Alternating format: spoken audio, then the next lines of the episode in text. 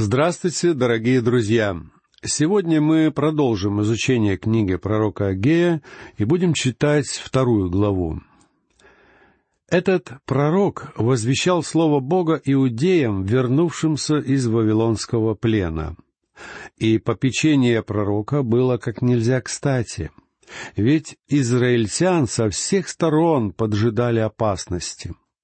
Основная тема книги Агея — это храм — Восстановление и возрождение храма очень волновали пророка. Агей не только упрекал израильтян за медленное восстановление храма, но также утешал их, ободрял и помогал им.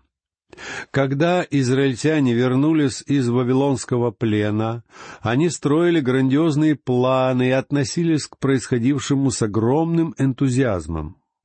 Но потом они столкнулись с невероятными трудностями и тогда прекратили строительство храма, оправдывая себя такими словами.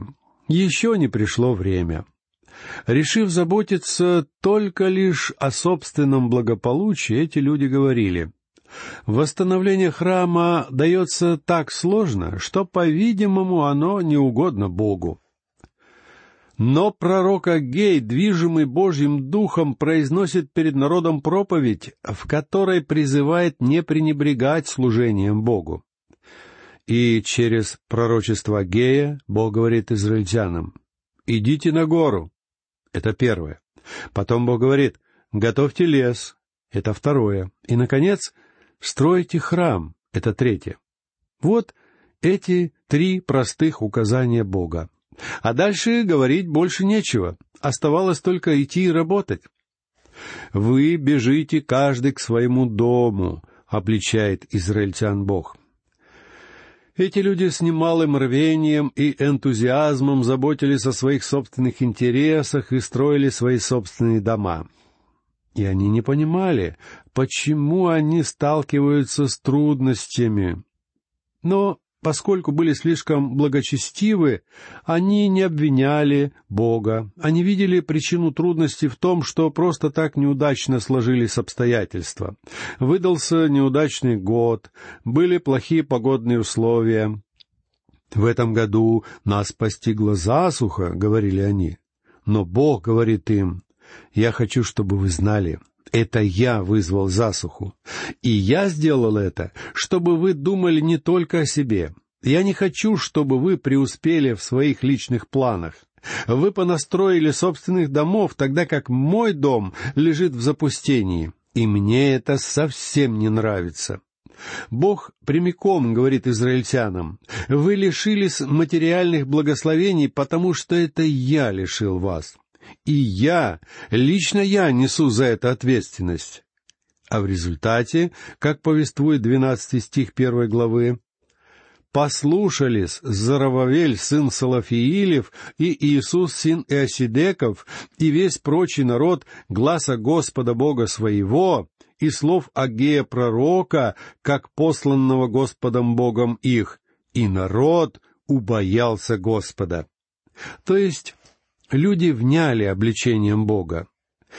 И здесь мы еще раз убеждаемся, что мы должны ходить в свете Слова Божьего. И тогда Слово Божье даст нам смирение и позволит увидеть свои недостатки. Очень многие люди не любят обращать внимание на свои недостатки. Но если мы признаем их и постараемся с ними разобраться, мы обнаружим, что кровь Иисуса Христа продолжает очищать нас от всякого греха, и мы будем иметь общение с Богом. Вот о чем мы читаем в двенадцатом стихе. Что же произошло, когда люди вняли обличением Бога? Об этом пишет тринадцатый стих. «Тогда Агей, вестник Господень, посланный от Господа, сказал к народу, «Я с вами, — говорит Господь». То есть сам Бог сказал израильтянам, «Я с вами». Как это замечательно, друзья мои, не правда ли? Господь Иисус Христос также говорил своим последователям, что Он будет с ними до самого скончания века. Причем обетование Христа зависело от повиновения учеников. Христос не обещал, что Он будет с ними, если они будут просто сидеть на церковных скамейках и ничего не делать для Бога. Он не обещал быть с нами в нашей лени и бездействии. Он сказал, что будет с нами, если мы будем слушаться Его. Вот залог благословения и общения. И вы не можете сделать ничего лучшего, нежели нести служение, угодное Богу. Таково краткое содержание первой главы книги пророка Агея. Обобщая прочитанное, я напомню вам, что в этой главе мы находим первое и второе послание, которые были направлены Богом народу израильскому через пророка Агея. Первое послание, как мы помним, было передано 1 сентября.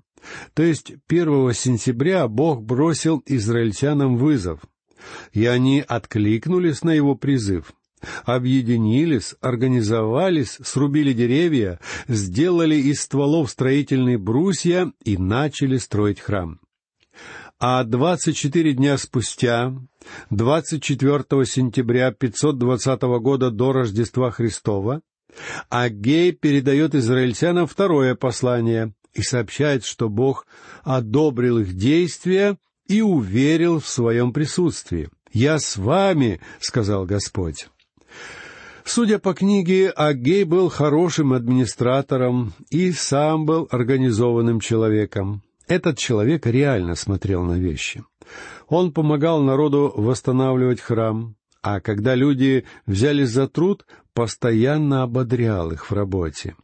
И результаты его усилий оказались замечательными. Бог был доволен, и Бог был прославлен. А сейчас, друзья мои, мы приступаем к изучению второй главы книги пророка Агея. Из нее мы узнаем о разочаровании строителей храма и о том, как Господь ободрял их. Причиной разочарования стало то, что новый, второй храм явно уступал храму Соломона в величии и красоте.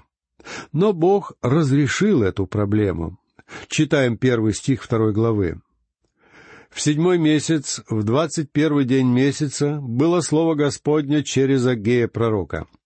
Обратите внимание, это происходит в седьмой месяц. В предыдущий раз люди слышали ободрение от Бога в шестой месяц, так что они уже проработали месяц. Двадцать четыре дня ушло у них на организацию, а теперь началось, собственно, строительство храма. И, видя, как дело продвигается, люди радовались, они с энтузиазмом относились к проекту. И они помнили, что сказал им Бог «Я с вами». Но тут у них возникла новая причина для разочарования. И Бог снова пытается ободрить их. Послушайте второй стих.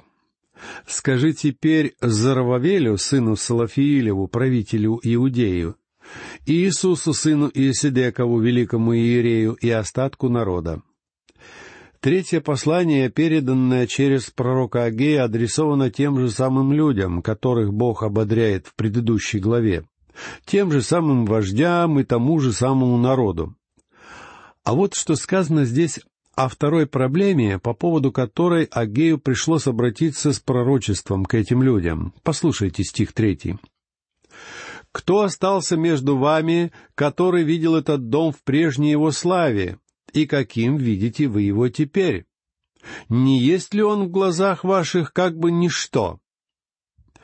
Многие из тех, кто вернулся из Вавилонского плена, еще помнили о великолепии и роскоши храма Соломона и по сравнению с чудесным храмом Соломона, маленький храм, который они сейчас строили, напоминал скорее какой-нибудь сарай.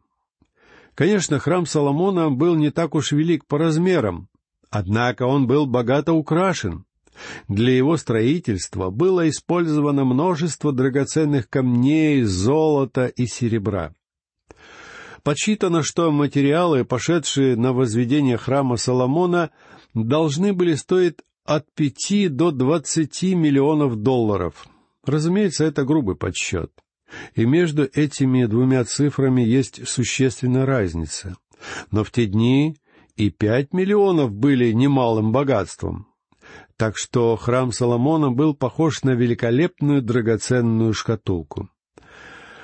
А теперь позвольте мне обратить ваше внимание на дату, когда было получено третье послание от Бога. В седьмой месяц, в двадцать первый день месяца. Если вы посмотрите в двадцать третью главу книги Левит, то увидите, что это был седьмой день праздника Кущи, последнего праздника, на который иудеи собирались все вместе — я думаю, что строители храма по-настоящему старались и спешили как можно скорее привести в порядок святилище. Они хотели, чтобы его уже можно было использовать к празднику Кущи. Но когда в Иерусалим пришли старики, видевшие красоту и роскошь храма Соломона, они были разочарованы. Как вы знаете, Любое строение, будь то жилой дом или большое офисное здание, выглядит не очень впечатляюще, когда оно еще не завершено. И для того, чтобы по-настоящему оценить здание, надо подождать до окончания строительства. Но маленький храм времен Агея даже в законченном виде не шел ни в какое сравнение с храмом Соломона. Поэтому реакция народа была, мягко говоря, неоднозначной. О том, что происходило, рассказывает книга Ездры, глава восьмая, стихи с восьмого по тринадцатый. Во второй год по приходе своем к Дому Божию в Иерусалим, во второй месяц Зарававель, сын Салафиилев, и Иисус, сын Иосидеков, и прочие братья их, священники и левиты, и все пришедшие из плена в Иерусалим, положили начало, и поставили левитов от двадцати лет и выше для надзора за работами Дома Господня. И стали Иисус, сыновья его и братья его, Кадмиил и сыновья его, сыновья Иуды, как один человек, для надзора за производителями работ в Доме Божьем, а также и сыновья Хенадада, сыновья их и братья их левиты. Когда строители положили основание храму Господню, тогда поставили священников в облачении с трубами и левитов, сыновей Асафовых, с кимвалами, чтобы славить Господа по уставу Давида, царя Израилева. И начали они попеременно петь «Хвалите и славьте Господа, ибо благ, ибо вовек милость Его к Израилю» и весь народ восклицал громогласно, славя Господа за то, что положено основание Дома Господня. Возможно, это происходило еще когда был заложен фундамент, но люди все равно праздновали начало строительства. А вот что рассказывает Ездра дальше — Впрочем, многие священников и левитов и глав поколений, старики, которые видели прежний храм, при основании этого храма перед глазами их плакали громко, но многие и восклицали от радости громогласно. И не мог народ распознать восклицание радости от воплей плача народного, потому что народ восклицал громко, и голос слышен был далеко.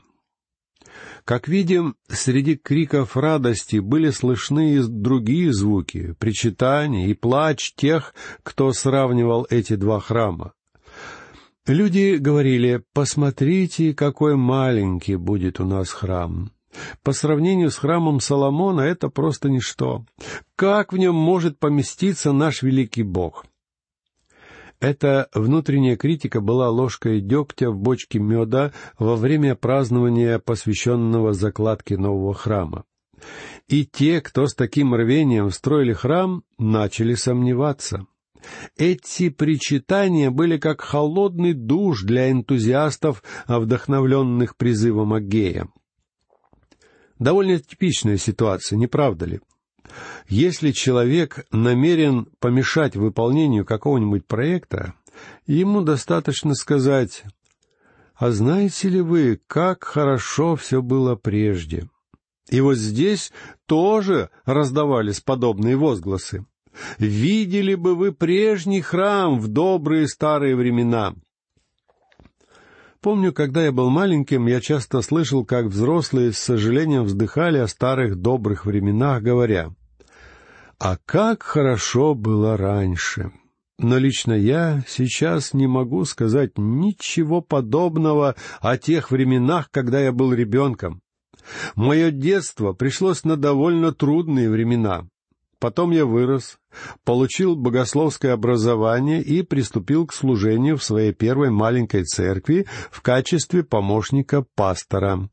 Церковь находилась в Джорджии. Это было неказистое белое здание, возведенное на холме из красной глины. Там я прочитал целый цикл призывных проповедей по книге Откровения. Никогда позже мне не удавалось сделать ничего подобного.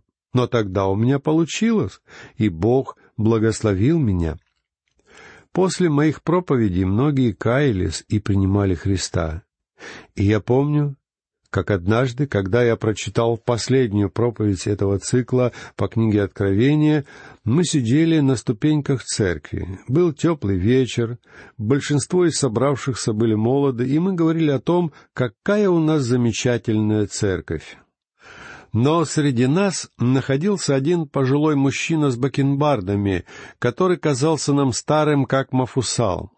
И этот мужчина сказал, «Да, молодые люди, сейчас проходят неплохие собрания. Но слышали бы вы, какие проповеди читали здесь раньше, лет сорок назад? Когда кто-то начинает так говорить, у меня возникает ощущение, словно я сел на санки и покатился вниз с крутой горы. И этот человек действительно заставил тогда нас всех лихо прокатиться под горку. А дальше произошло то, что обычно происходит в таких случаях.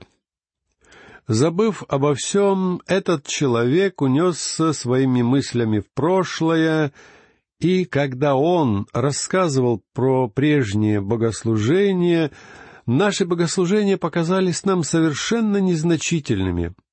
Хотя я точно знал, что он преувеличивает. Но в любом случае, то, что говорил этот человек, сильно охладило мой пыл. И в те дни люди, которые с таким энтузиазмом восстанавливали храм, тоже не могли не охладеть к своему труду от подобных речей. Но как же Бог отреагировал на такую ситуацию? Для начала я скажу вам, что сделали бы в такой ситуации служители какой-нибудь современной церкви. Они назначили бы комиссию, поручив ей набросать план дальнейшей работы по преодолению вскрывшихся недостатков. Но что такое комиссия? У этого слова есть несколько определений. Кто-то сказал, что комиссия — это группа людей, каждый из которых по отдельности не может выполнить дело, а собравшись вместе, они могут лишь решить, что дело выполнить невозможно. Есть также мнение, что комиссия — это группа некомпетентных людей, которым получено исполнить никому не нужное дело. Но Бог не решает проблемы, создавая комиссии и комитеты. Он на самом деле интересуется решением проблемы и находит очень простое решение. Послушайте четвертый стих. «Но ободрис ныне Зарававель, — говорит Господь, — ободрис Иисус, сын Иосидеков, великий Иерей, «Ободрись весь народ земли, — говорит Господь, — и производите работы, ибо я с вами, — говорит Господь Саваоф».